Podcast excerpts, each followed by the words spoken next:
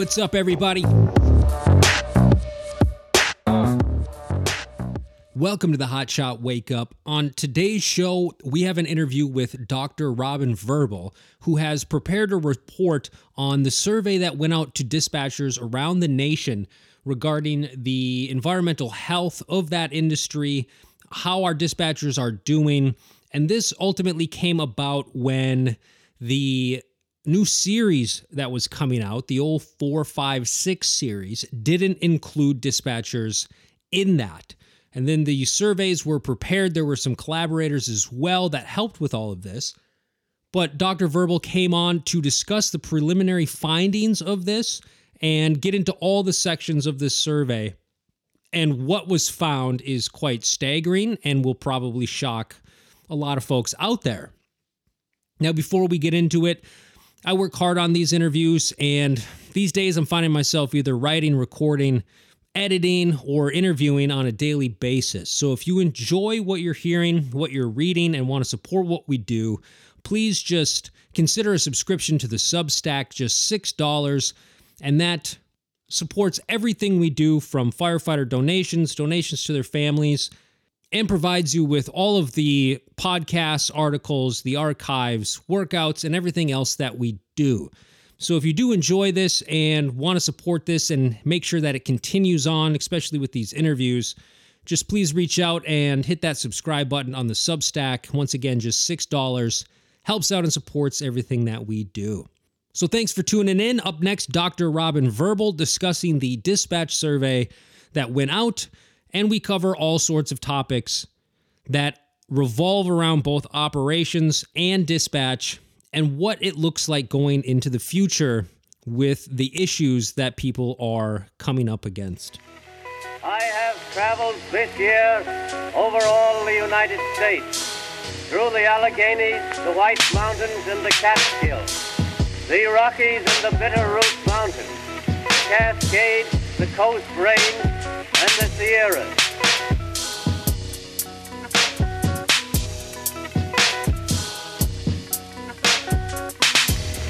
I have traveled, traveled, traveled.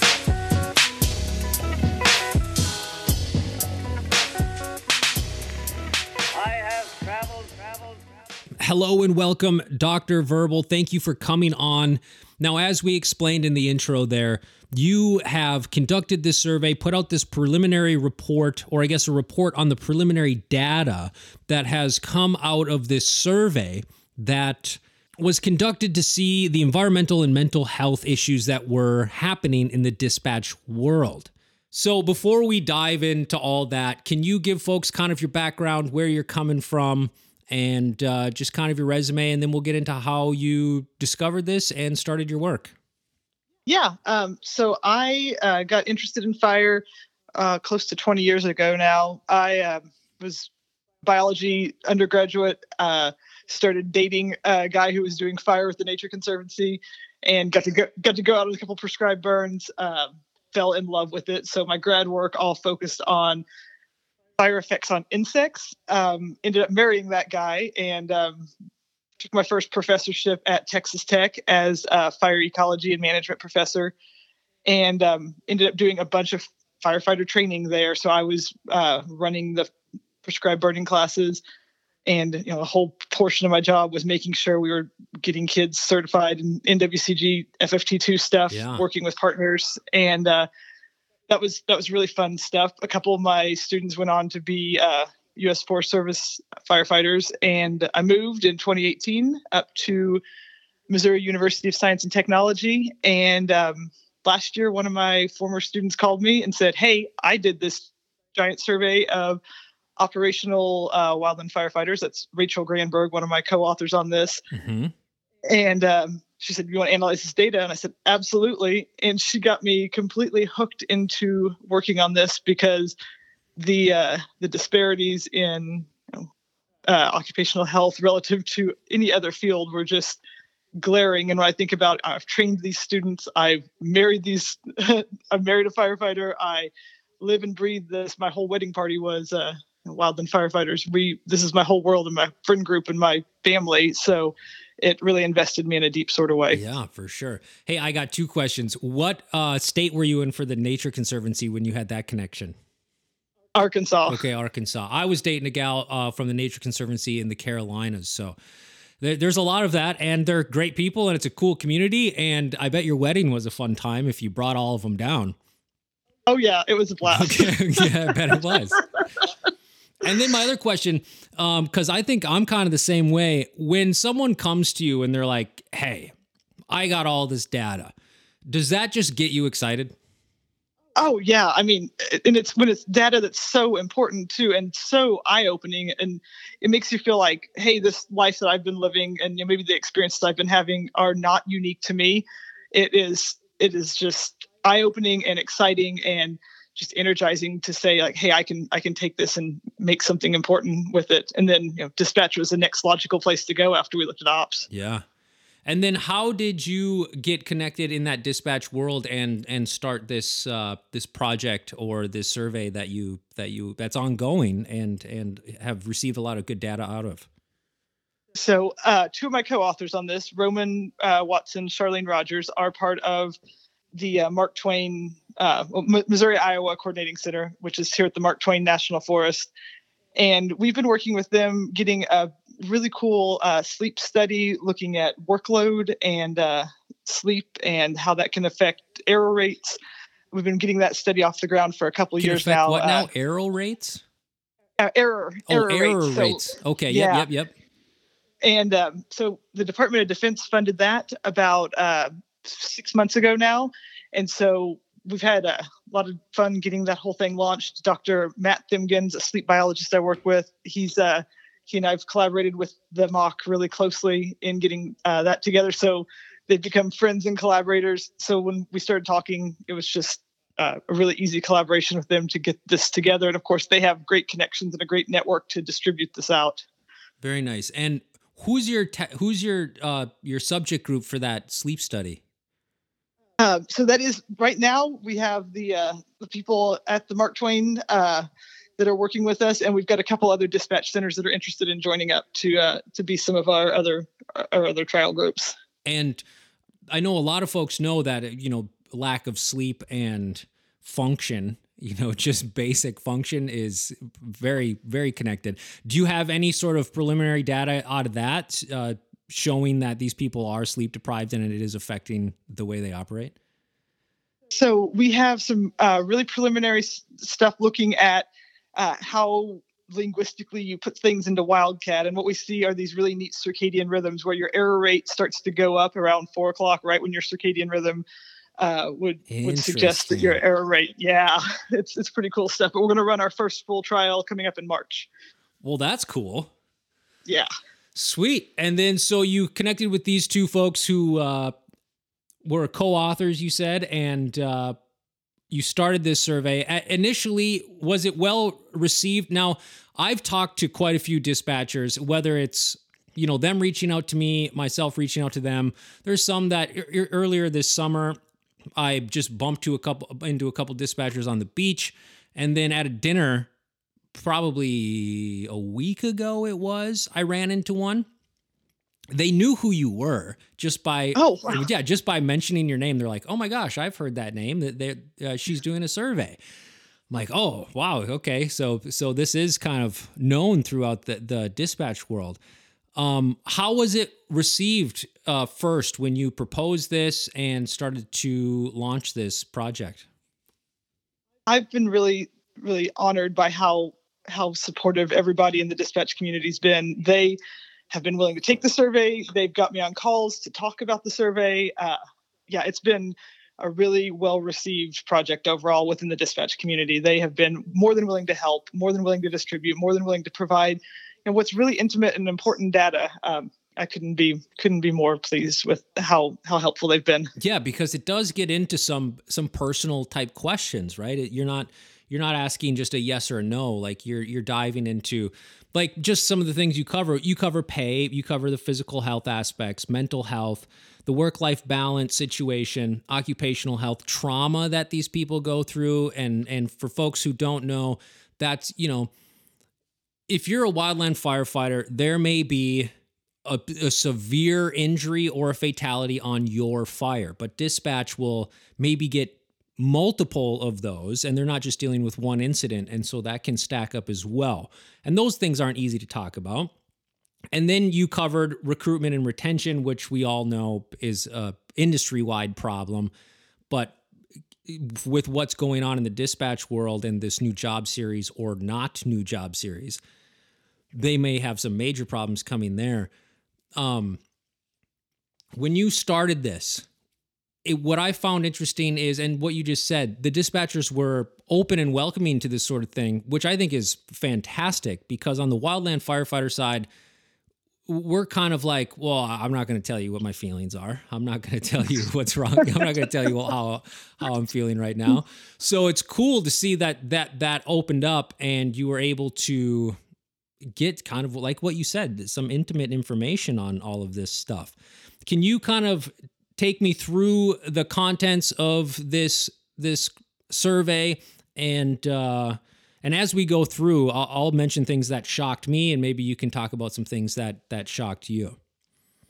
Yeah. Um, so I'll just kind of walk through from the start. We started with um, wages and um, benefits, and so wages and benefits look exactly like the problems that ops were facing when you know the, the infrastructure bill passed, the new policies. Mm-hmm. We saw exactly the same number of overtime hours being required, um, needs for affordable childcare, healthcare. Um, you know, that was all exactly uh, where ops was last year, and could you know could be depending on how things go. So yeah.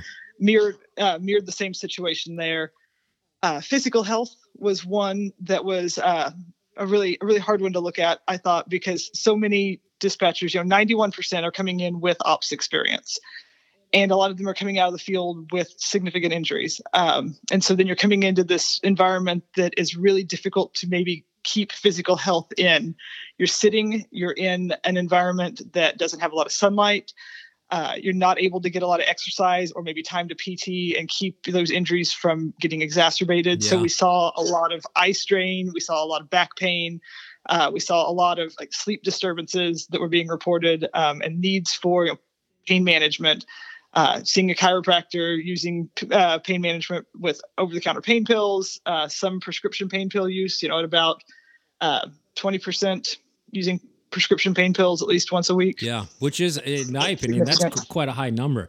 Um, one of the things that stood out to me on the the wages and the pay, like the, some of the questions where I have affordable childcare, I have adequate health care, my benefits match my risk. And a lot of folks were like, oh, okay, yeah, I, I'm getting by. This is this is working. But if you go to your bottom questions, which I think were great to add into this, was I rely on details to supplement my pay. And that one was like through the roof.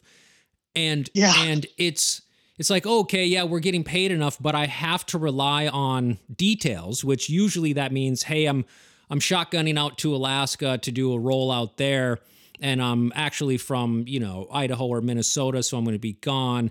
And I, I rely on that. And that is similar to wildland firefighters. It's exactly like wildland firefighters because if you ask if you ask a hotshot, hey, could you survive on base wage without overtime and going out? They would they would tell you no, like barely.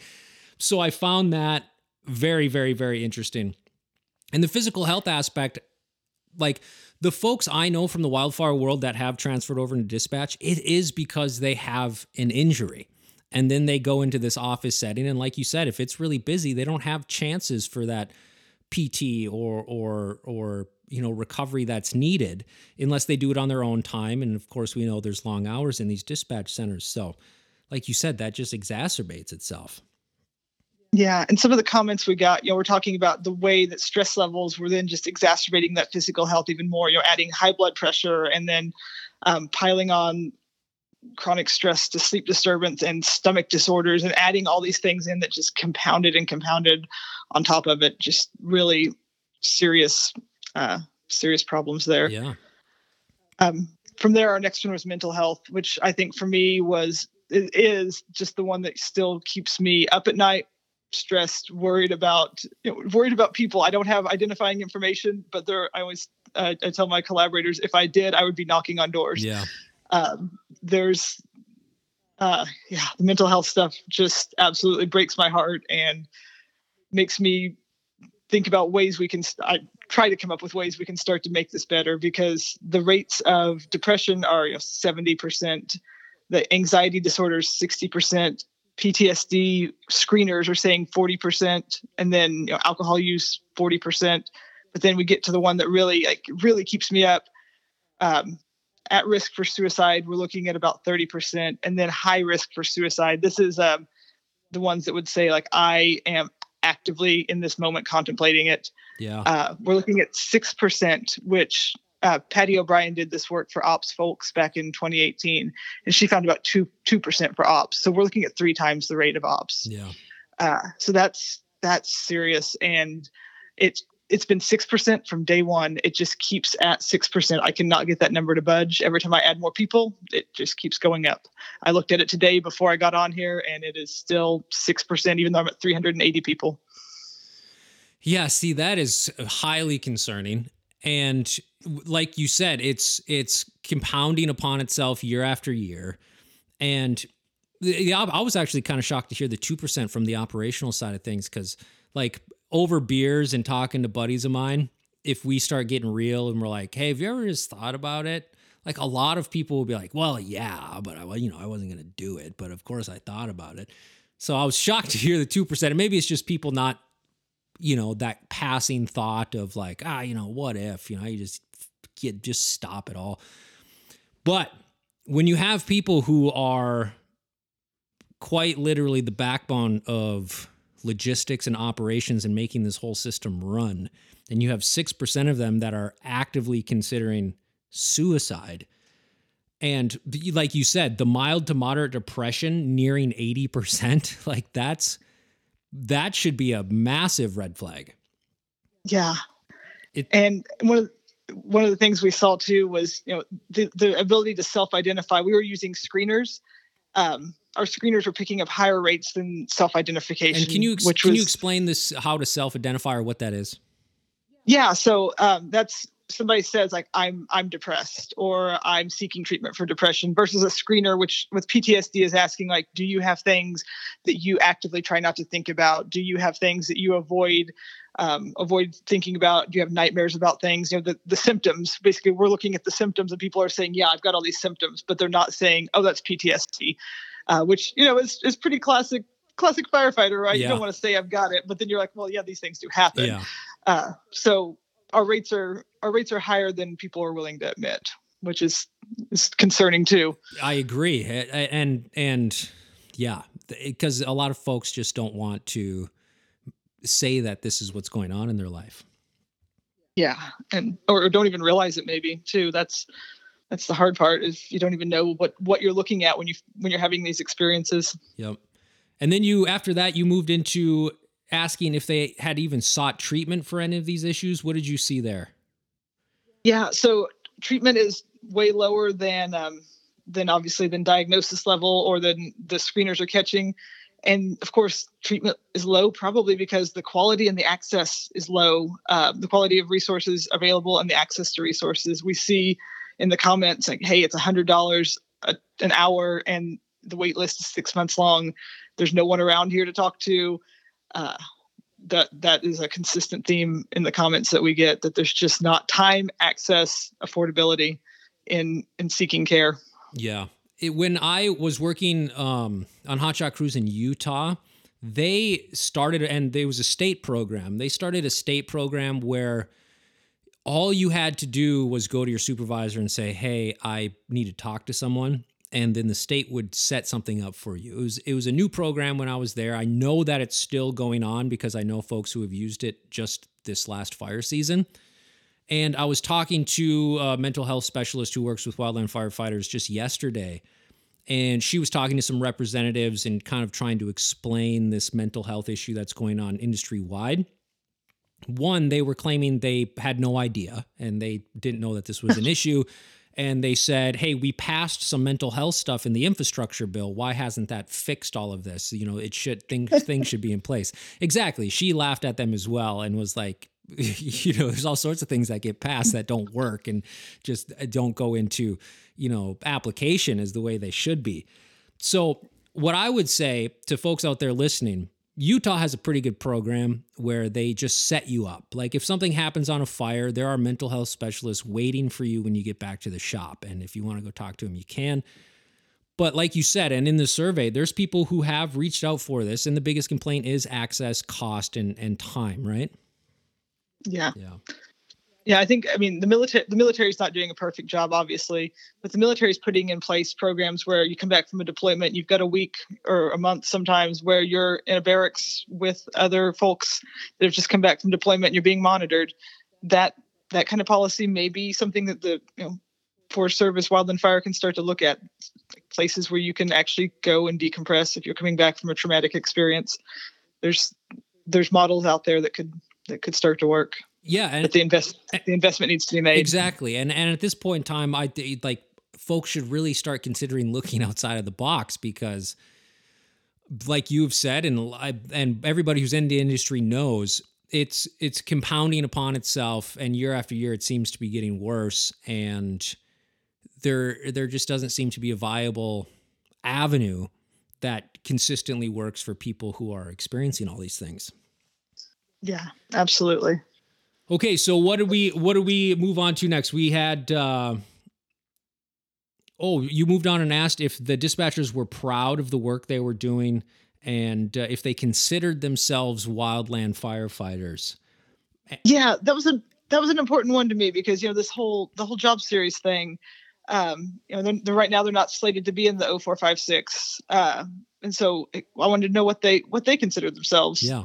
Uh, and yeah, most of them, it was an interesting, it was such an interesting group. Most of them did think of themselves as wildland firefighters uh, and emergency responders. And I, when you look at the data, of course, they, they have been out in the field. They've 91% have been out there in the field doing this. And that makes sense. You have to have 90 days on the line to be an IADP. Uh, they are they are part of the wildland firefighting operation. You can't have the experience, the knowledge, the expertise to be an IADP if you don't have background in wildland fire. Yeah, it, and it's and on the operational side when you're out in the field, it's such a relief to know that the people that you're talking to and asking for things that you need understand what you're asking for and have the experience and know, you know, your lingo and what's going on on that side. Like we had a couple buddies who, you know, they blew out a knee or one blew out an elbow or a shoulder and they would roll over into dispatch and you would you would be happy that they were there. You're like, oh, hey, John's in dispatch. We'll just ring him up real quick. He'll know what we're doing. So that crossover is there. And like you said, 91% have some sort of operational experience when they do start their dispatching. Yeah, Liz uh, Liz Figgins, another co-author. She's a she's a dispatcher on uh, up in the Rockies, Northern Rockies. Yeah. She uh, she did in her survey work. She found she actually asked fuels management. She asked aviation, and she asked uh, she asked some ops folks that exact question: How important is it to you that your dispatchers have on the ground experience? And 78% of aviation, 60% of fuels.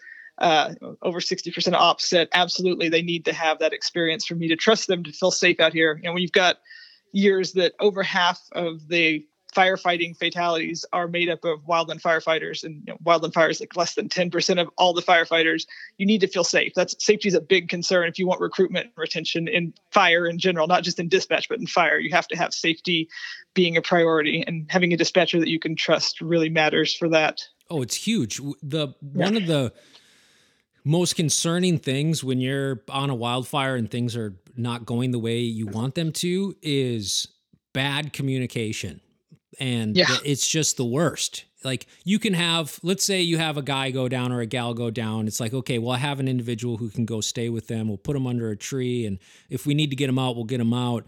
And you know, hey, if I need a ship, I can get a ship.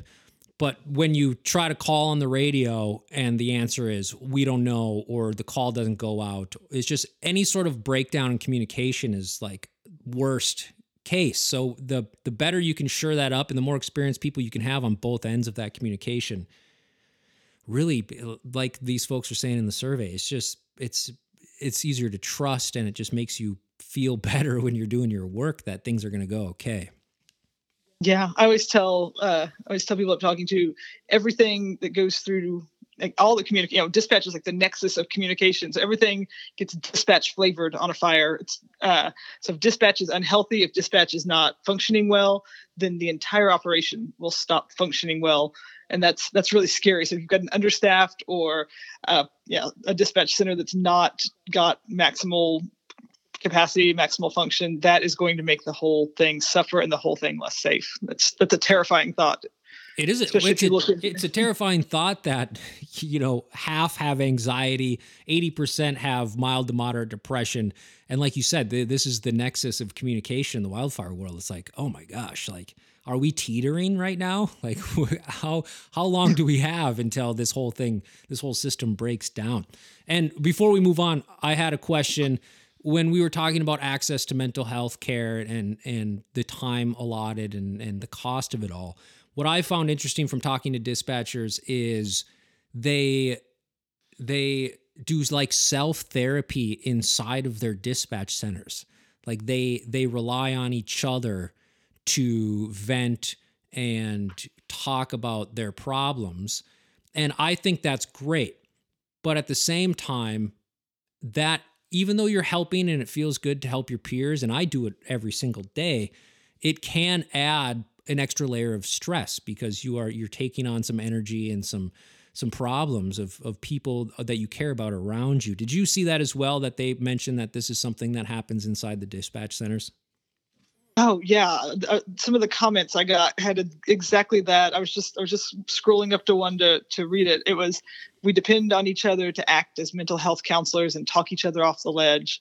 As long as all of us aren't on the ledge at the same time, we can do okay uh, that was the one that just stuck with me as you were saying that. Yeah. And I saw that theme so many times throughout of, you know, we're here for each other, we take care of each other, or, you know, I have to stay okay here and then I can go home and break down with each other. It was, uh, it was a really, those were really tough comments to read, uh, the mental health comments, because they were brutally honest. And uh, I mean, it was, I was so thankful they were able to share those things, but it was, it was really, really challenging set of comments to read. Uh, the, the, reports online, I would encourage people to go check it out and read them for themselves. They're they're eye opening and enlightening. And I'll post the link when this goes up. But can you tell folks where to find it? Um, so we're at wildlandfiresurvey.com, and then if you go over to the learn more uh, link, there's a there's a link there to a Google Drive where it is posted. Okay, awesome. So as we scroll down and look at some more of the results here, you talk about the work life balance and and how that affected folks. Um, you know, some of the questions were my job creates chaos and instability in my personal life. Uh, unique work schedules impact my choices and lifestyles. Uh, my ability to maintain relationships, uh, things like that. What did you see come out of that section of it? Obviously, operationally, I think it it mirrors. And uh, can you talk about that for a little bit?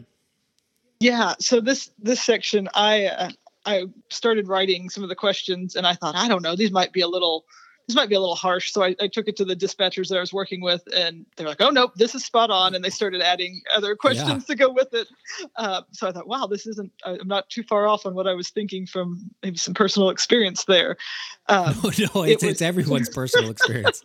yeah, uh, it was. Um, you know, well, dispatch is also I was, I was, they're the last ones home. You know, everybody else has to get in uh, before dispatch does. They check the last resource out. So dispatch, the hours can be exceptionally long, and I think people come into dispatch and say, "Oh, hey, I'm gonna I'm gonna have more work life balance," yeah. and it's not the case. It, it ends up being almost worse work life balance sometimes because the anticipation of being I'm right next to home. I'm I, am i am not out two hours away. I'm sitting 20 minutes from home sometimes but I'm still there till 11:30 at night waiting on that last resource. And that's uh, that's exactly it because I have experienced that but not as dispatch and it's it's the worst kind of role there is.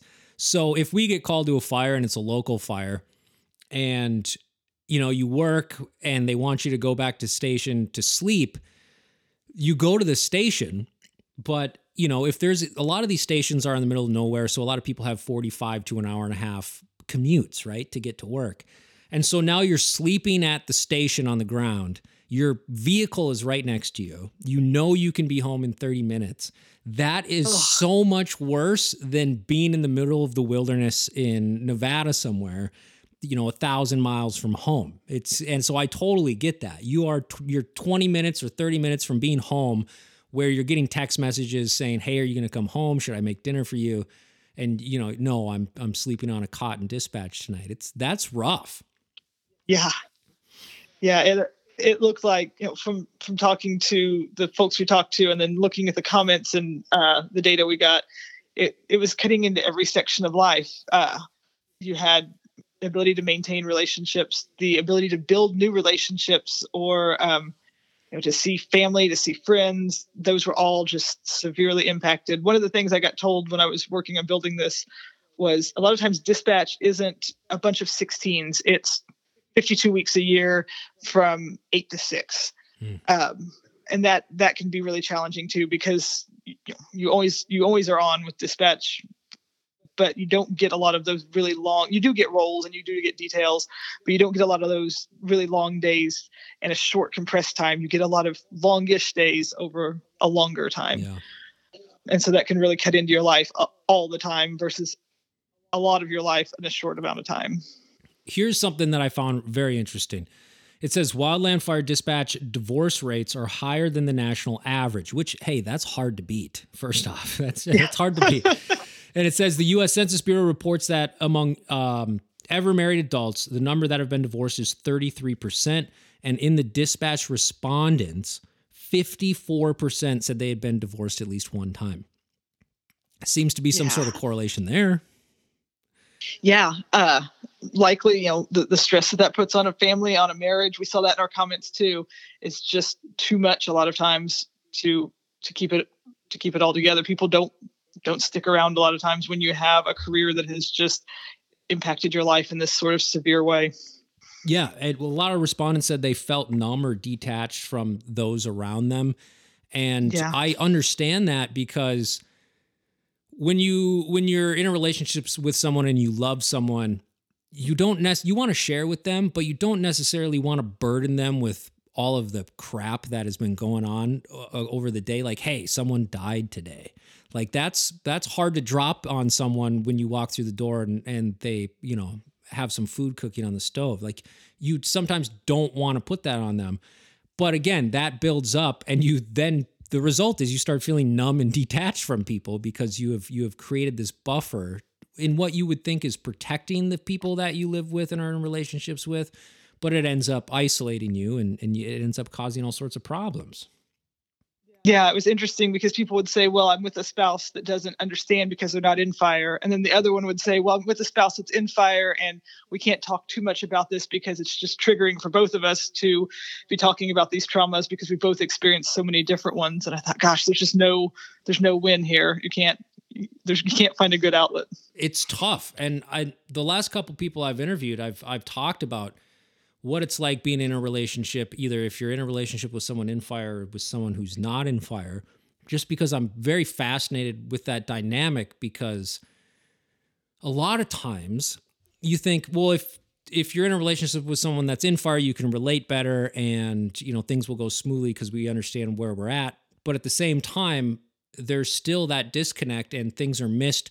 A lot of things become assumed because you assume that they know what's going on because they're in the wildfire world, but really they just really have no clue what happened in your day. I find that aspect of it very, very interesting.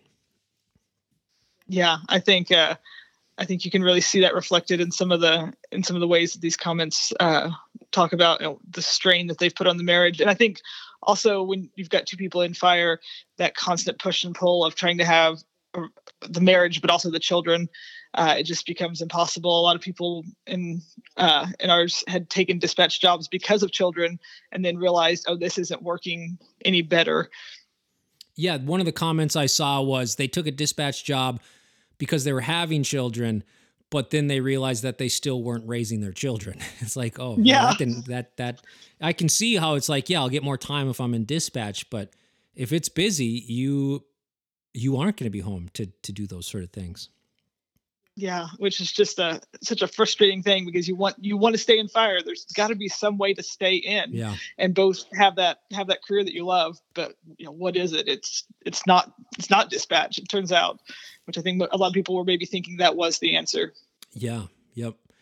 So after that, we move into the occupational health of it all, talking about uh, how their supervisors were responding to all of these things, um, and how you know the health of the workplace was. What was found there? Yeah, you know, it's, I always like to. I always like when I can tell some positive results here. I have to say, in contrast to some of the stuff we saw in our operational work last year, dispatchers had a lot better relationships with their direct supervisors and even their um, their force leadership than some of the uh, some of the operational folks. Our operational folks, we saw a lot of like really close knit crew level positivity, but maybe not so much in the upper leadership. Uh, the dispatchers they saw that their supervisors were invested. They saw that their supervisors were supporting them, especially when it came to training. We saw dispatchers getting access to training, which is probably a result of the fact that there's not that many of them and that we're short staffed. Yeah. So we've got training opportunities, Yeah. which is good though. Uh, so that that was nice to see. Uh, it it gets a little less less great when we start talking about um, inappropriate behavior in the workplace. That um, that's not as well addressed. We uh, we saw a lot less less positive experiences there.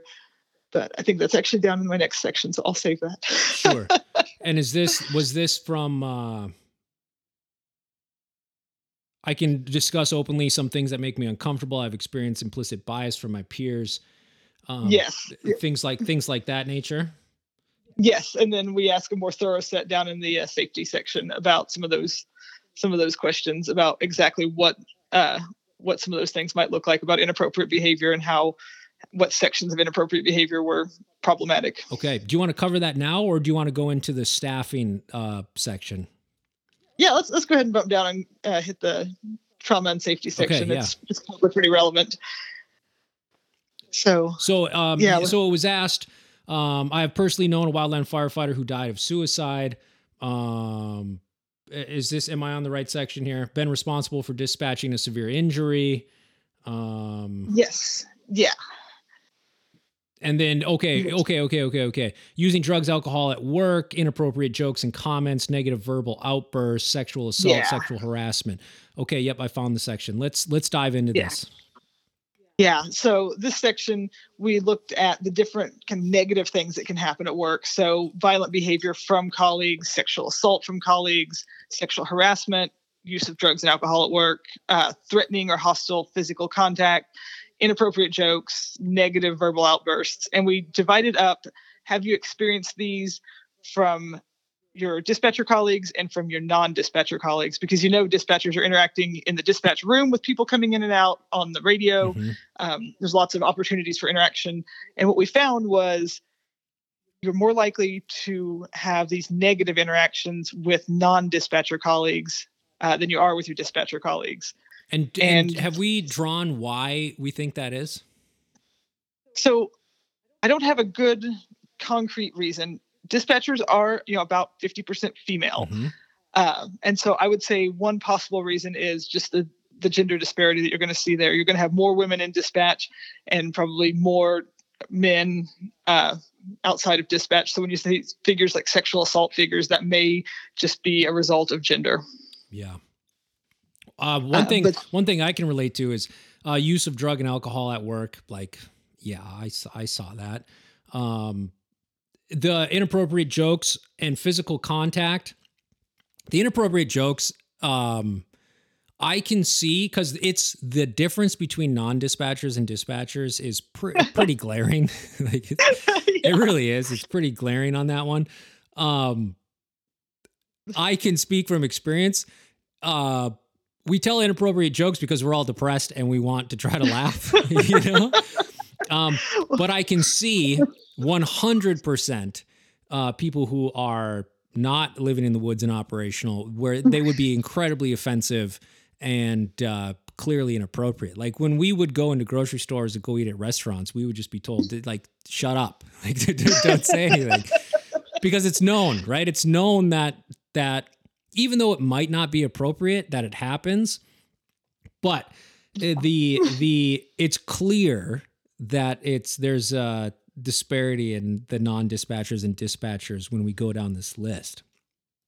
When uh, the one that I thought was, I think, and the dispatchers told me like, of course, the negative verbal outbursts that that's the one where there's not a disparity yeah, there. Dead even. Uh, yeah, dispatchers, they're like, of course we're going to get mad. Like everybody yells in the dispatch room occasionally.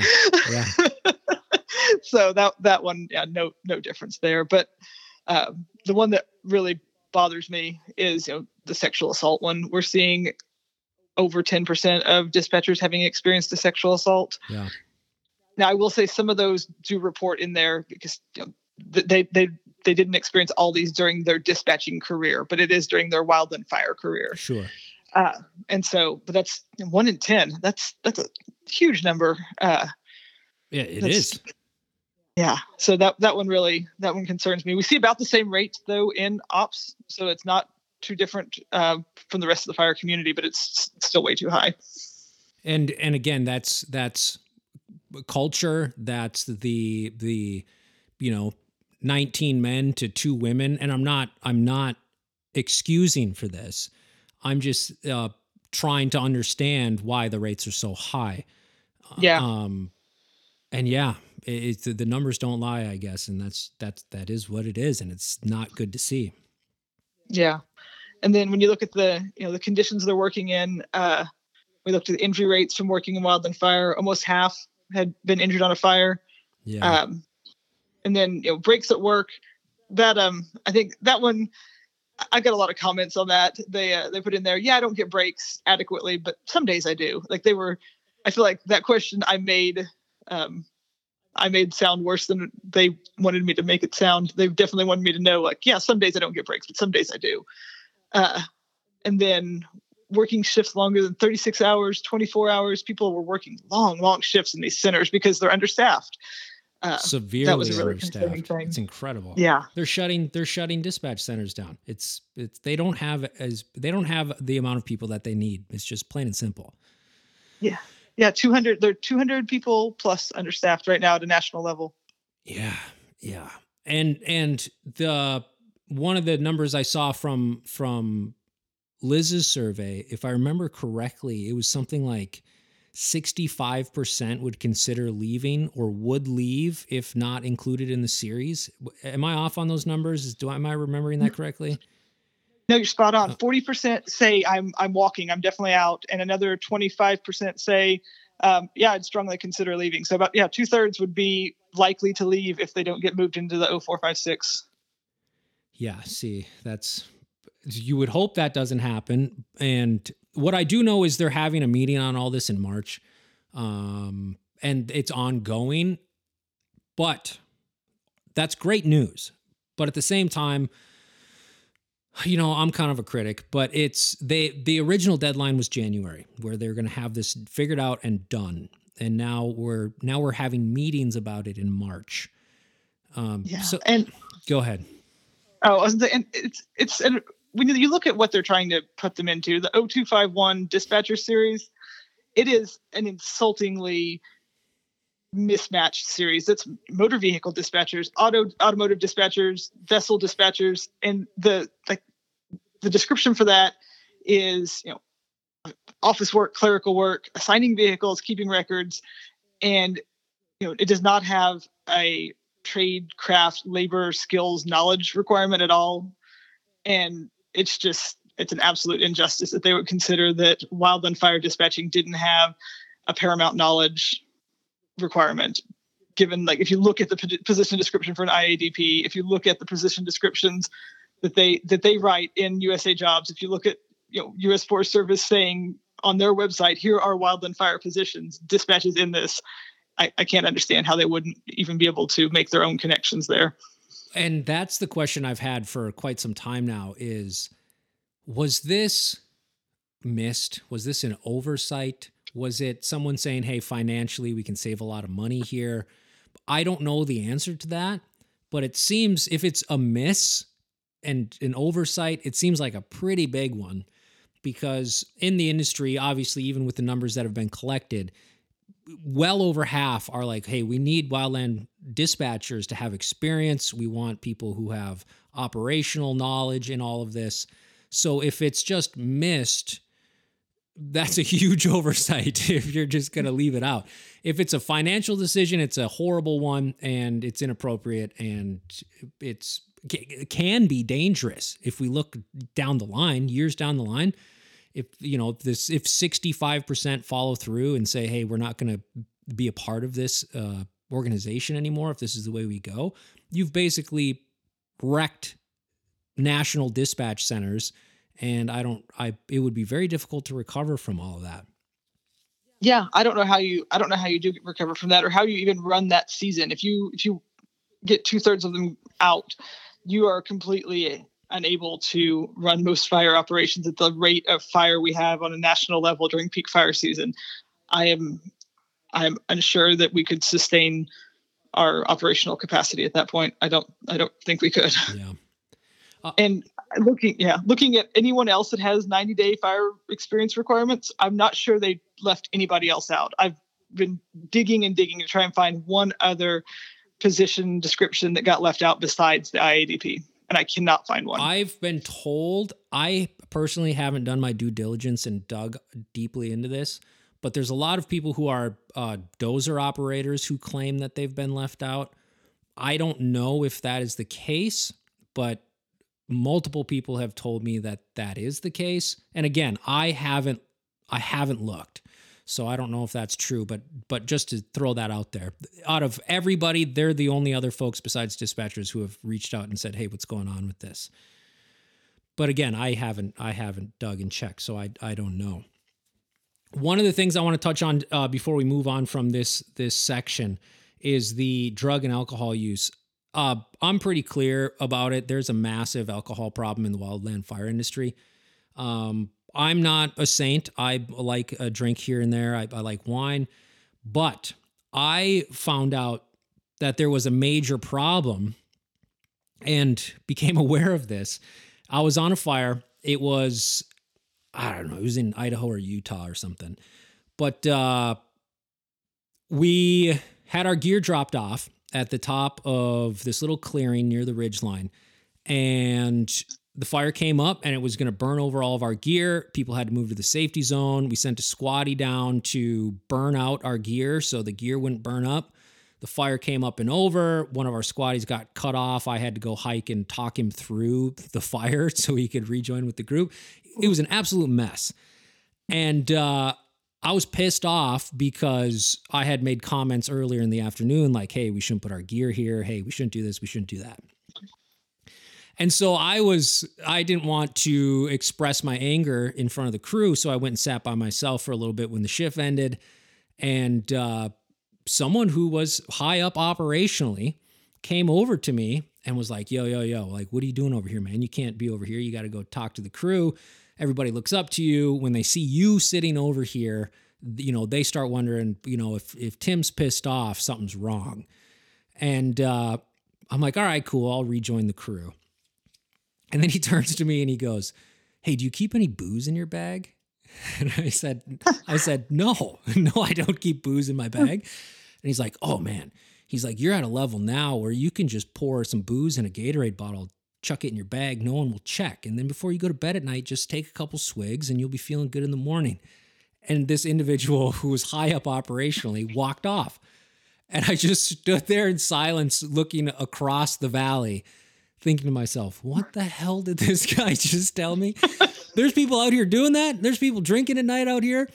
And that's when I realized this is actually a pretty big problem we got here. If this is the case, if this is what's going on, and that was the yeah. that was the first time my eyes opened to like okay there's a lot of there's a lot of addicts out here and they hide it well which is what addicts do. Um, and they're still they're still you know functioning. They're still functioning addicts but it's it's clear as day that it's an issue. And uh, again that again makes the situation less safe and you know, to your sleep study, drinking alcohol takes away your REM sleep, so you're not getting as rested as you would be. And uh, I just hate to see it. It's not good to see numbers like that uh, on on all of these cases that we we just covered in that section. It's it's not good. The, all of those numbers need to come down if possible. Yeah, yeah, we saw it with our dispatchers. We asked about alcohol use and alcohol use. Um, these were off shift, but it was it was high, and it was concerningly high as well. I think, and some of that's probably tempering tempering the effects of the trauma of it. You know, it's of course. Yeah, yeah, for sure. Off shift, everybody's drunk. That's yeah. just the way it is. It's incredible. You get off shift, everybody goes downtown. You decide what bar you're going to meet at. The entire crew shows up, and you booze until 2 a.m. It's it's yeah. It's the way it is. Yeah, the work hard, play hard. Yeah. Exactly. so let's move on to recruitment. And as it says in the title, recruitment is the same old story. And yeah. and it is. And I've been talking to some folks just this week and, you know, there was the big push last spring, almost a year to date now. I think it was early March when they had the congressional hearings talking about retention recruitment and all the supplemental pay that was supposed to go out in the infrastructure bill. And even then, they said, hey, recruitment and retention is god awful. And I've been talking to folks over the course of the last month, let's say, where it sounds like it's getting worse. And you know, there's forests who are saying, hey, we got three applications, and regions who are like, hey, we got 30 applications for a position region wide. And uh, so it's not looking like it's getting better. I have had FMOs reach out to me and just venting really. And they're just like, why is recruitment and retention not the number one priority? And if it is, it doesn't seem like it. What did you find in the the recruitment section of the survey? So, exact same thing we saw with operations. It's impossible to get when you get hired. It's impossible to get actually hired on in a reasonable amount of time. Um, my partner dealt with this. He uh, got the job offer in November and started in May, which is pretty ridiculous if you actually have to be the single breadwinner for your family. Yeah. You can't wait six months to get a job um, especially you know with GS five seven, it's not not tenable to wait around that long for something like that. I think if you uh, offered a, if you got offered a job at Wells Fargo and they're like, hey, you can start in six months, it's like, well, I'm not going to work here. I'm not. I'm not going to work yeah. here then. Yeah, it's, it's complete. Who who has that time to wait? Yeah. Uh, and so it's it's difficult enough to figure out how to use USA Jobs. So once you can get your resume in there, actually get it working, which is in itself a whole problem um, the whole hiring process takes forever. It's difficult to difficult to get your start date going. Uh, HR is making mistakes, which you know, has been a persistent problem. I have this great quote from 2011 in congressional hearing uh, where they characterized Albuquerque as problematic and demoralizing for employees. Ha! Well, guess what? 12 years on now. Uh, oh my gosh. yeah, I, HR is chronically messing things up. Uh, it's it's a say, problem. And here's I, I've talked about this before, but I I've been kind of giving them the kid gloves because I've talked to some people in HR throughout my career where I'm like, okay, they got a really shitty job. They they do. It's they yeah. they talk to angry people all the time, but it is getting worse. And I just made a bunch of posts the other day where we're we're dealing with folks trying to get paid, right? And and they're two almost two and a half years now behind on getting wages paid out to them that they've already earned. And, and if you want to talk about re- retention and recruitment, that's a horrible way to do it. But they're now saying, "Hey, I'm I'm I've been dealing with these folks for so long that I've discovered that, you know, all of them are still working from home." And then they started outsourcing um the HR process to bots that they programmed to process these things, but the bots are they they're screwing it all up because they weren't programmed correctly or whatever it is.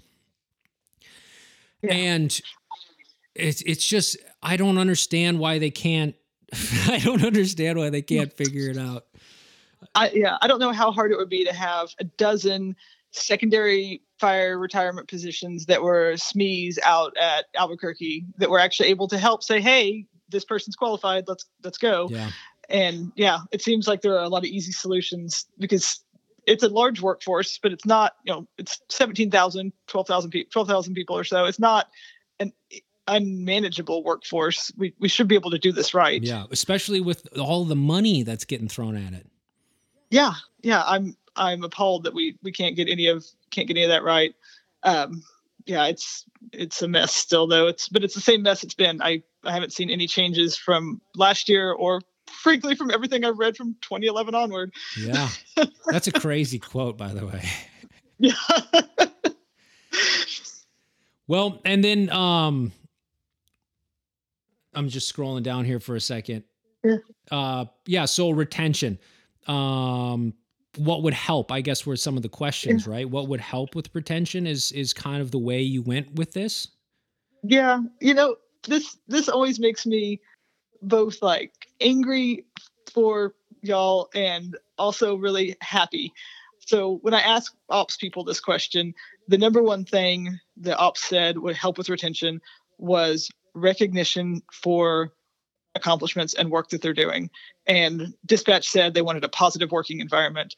And I would tell my collaborators they should want things like better benefits and more money. And like, I just go through this list of things. That's, that that's on the top of my list. Yeah. But like and those are near the top for everybody. Yeah. But you know, the number one things were always these like really good, positive intangibles, like positive working environment. We want people to care about what we're doing. We want strong leadership.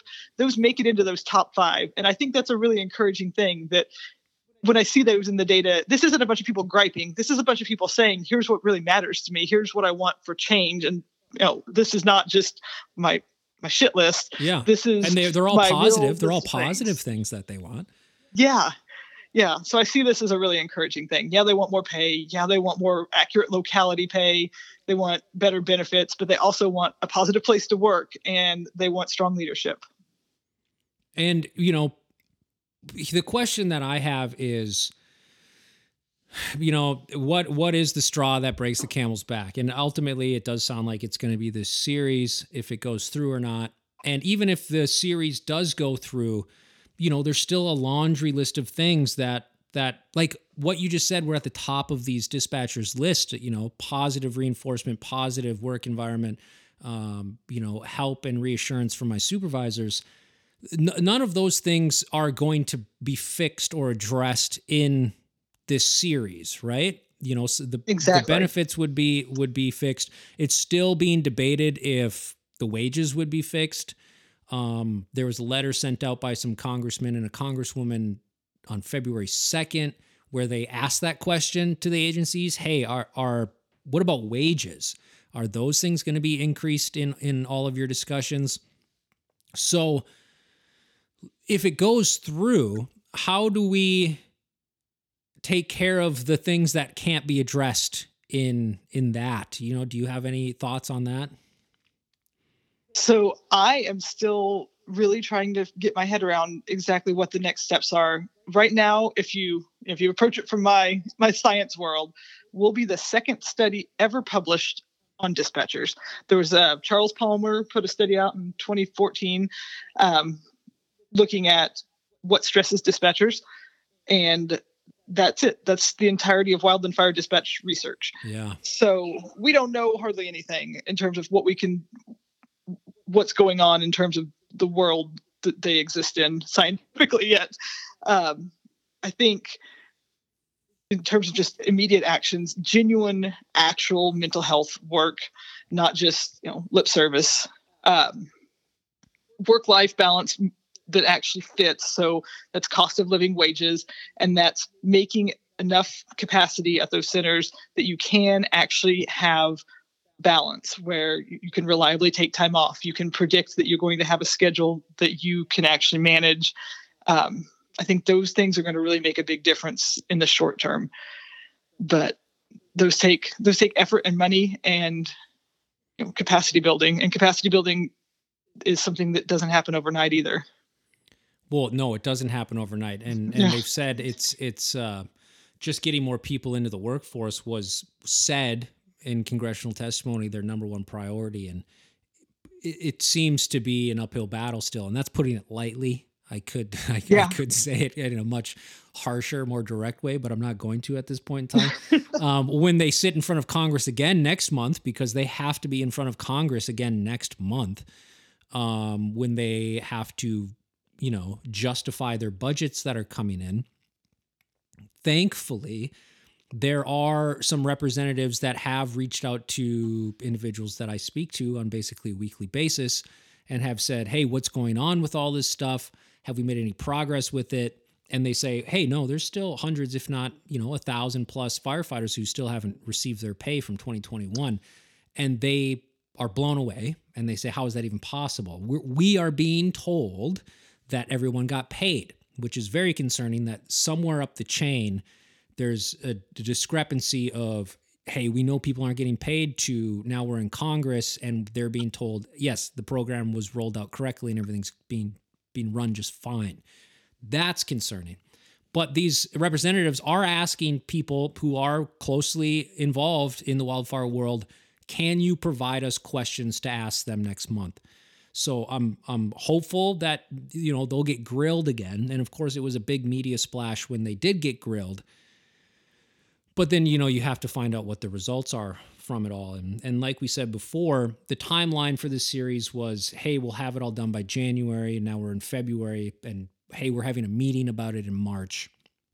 I've also been told that you know this infrastructure bill money was supposed to run out in September of this year but an in excuse me an individual who's closely related to it all was told that they're now estimating that the money's going to run out in August and I my response was, well, next month it'll be July, as the as the cynic that I am, but it just seems to be going that way. And I know I'm yeah. I'm kind of on a rambling rant here, but yeah, you have to see some sort of progress in action, otherwise the workforce is going to lose trust and be more discouraged going forward. And it's just with the recruitment and retention problems they're already having, that's just a disaster waiting to happen. Yeah, well, I mean, you uh, you do. You want to believe they're trying to do the right thing, but when you see this constant, what feels like obfuscation and unwillingness to communicate with the people who are doing work, the people who are boots on the ground, you start to wonder what what's going on, and it doesn't it doesn't look great. Yeah, and and you know, I have theories, and these theories are things that I just you know explore with friends sometimes and and i'm not gonna you know come out publicly and be like this is what's going on. But there are a lot of people who are very highly qualified individuals who run large programs who i talk to who are like man this just doesn't i just don't get it. It doesn't make sense. And I'll be the first one to say there are people who are trying hard to make this work uh, you as an example. You are trying hard to bring light to all this and and make positive change. And there are people within the industry and within these agencies who are doing the same thing. But somewhere somewhere along the line there is a brick wall or or you know negligence or just stupidity. It's i don't know which one it is but it's clear that there's a massive crack that a lot of things are falling through yeah.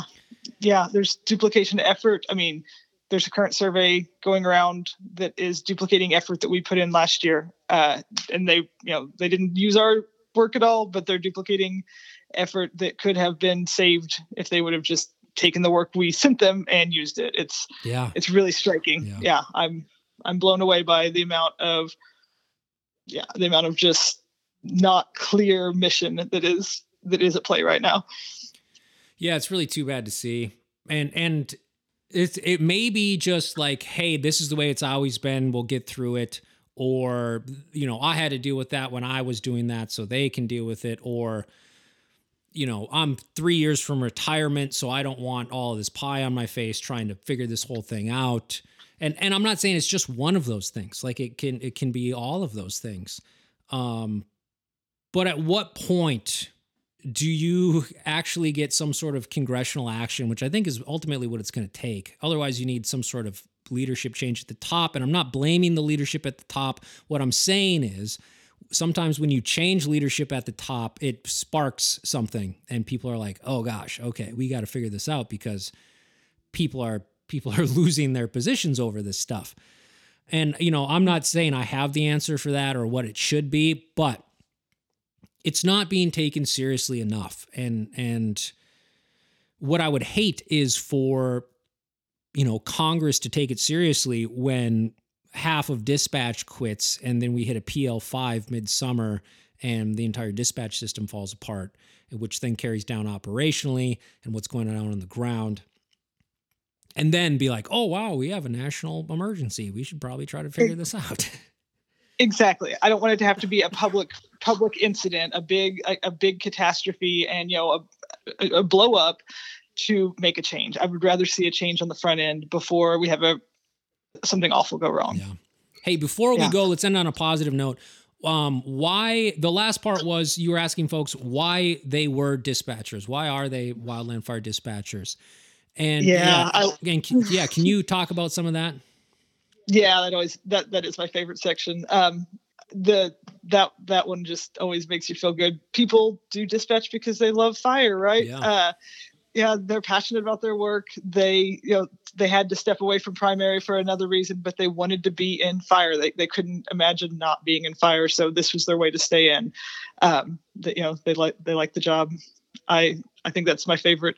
Even though, even though all this other stuff sucks, they still like the job and they want to be here and they want to do good work. Yeah, uh, and it matters. Yeah, it's yeah. And the, and again, if we're talking about mirroring or overlap of, of where the similarities are in operations, it's the same way. People are like, yeah. people are like, man, I know I'm kind of getting screwed here, but I love my work. I love doing what I do, and they're passionate about it. And uh, you know, and it shows it, the way they talk about what they do. Yeah, I I think that's one of the things that I love the most about working with wildland firefighters and wildland fire in general. It's it is a job, but it's an identity, and that just maybe maybe it's not 100% healthy, but it is it is something that truly inspires you when you're working around people that love what they do and know that it matters that much. 100%. Well, hey, yeah one more time, can you tell folks where they can and find this? And again, I'll post it with with the uh, the podcast as well. But let people know where they can find this. And is it the same place where this sleep study is going to be? Uh, so yeah, we'll we'll be posting results there as well. And also, the operational fire study is in the same same drive. If you want to check out the results from 2022, cool. it's uh, wildlandfiresurvey.com and uh, go to the Learn More tab and check out the Google Drive there. Well, hey, Dr. Robin Verble, thanks for coming on. I appreciate you taking the time and uh, the conversation that we had. It was great. Oh, thanks so much for having me.